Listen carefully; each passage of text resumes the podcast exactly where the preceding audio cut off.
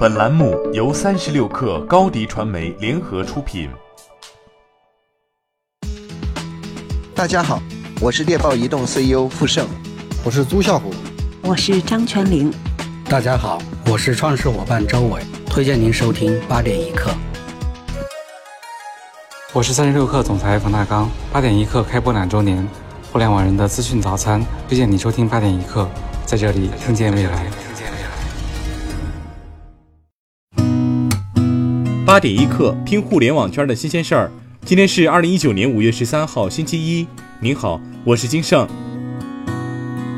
五月十号，京东发布二零一九年第一季度业绩报告，一扫连月来的颓势。财报数据显示，京东在非美国通用会计准则下，下净利润同比大幅增长百分之二百一十五，达三十三亿元，实现连续十三个季度的盈利。从财报核心数据来看，京东在营收、净利润、用户规模方面继续保持同比增长。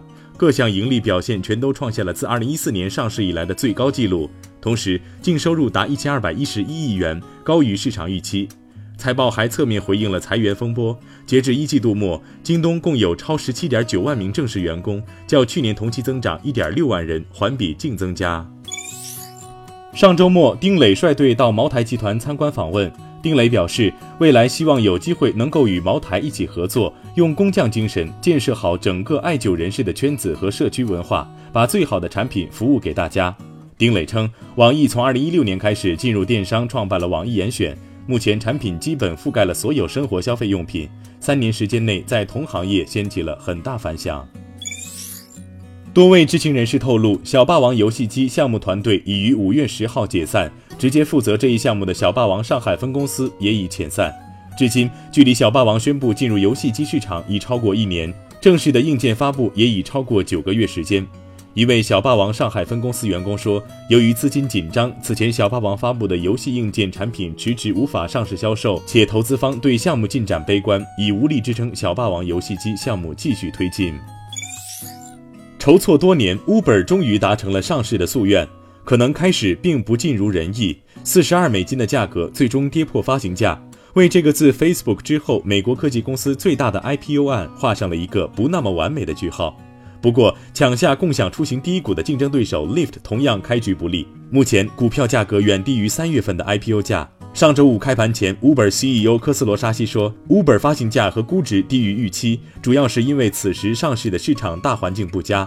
他同时指出，我希望用户能够明年甚至在更长的时间里持有我们的股价，就像手握那些优质的基金一样。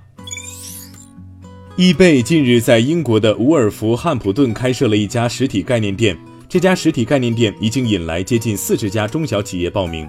这个模式将在当地实验一个月，主要测试实体商店如何与线上零售进行协调工作。在概念店内，消费者可通过扫描 QR 码购买商品，QR 码将帮助易贝跟踪销售和流量指标。微软昨天宣布推出了一款名为 Touch Hard Controller 的小型实体设备，它可以创造性的使用触觉反馈，从而模拟触摸感觉，从骰子的摇晃到纸张的粗糙，你都可以感触到。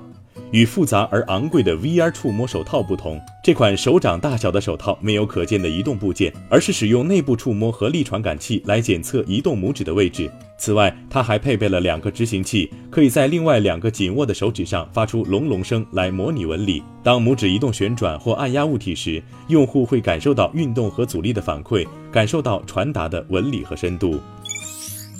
LVMH 近日正式宣布和蕾哈娜合作创立奢侈品牌 Fenty，新品牌的 logo 也同步公开。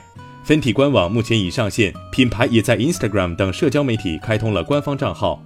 Fenty 将会是自1987年以来 LVMH 旗下第一个从零开始的创业品牌，而蕾哈娜则将成为 LVMH 首位黑人女性创意总监。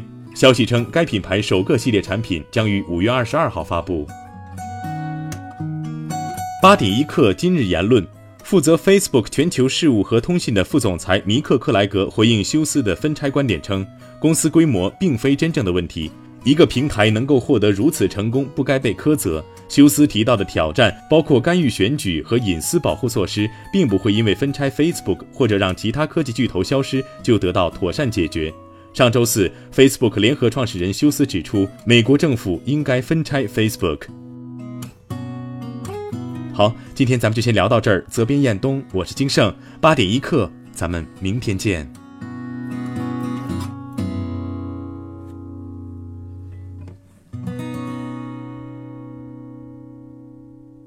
欢迎添加小课微信，微信 ID 是 s u p e r 三六 k 二 super 三十六课，加入我们的课友群，一起交流成长吧。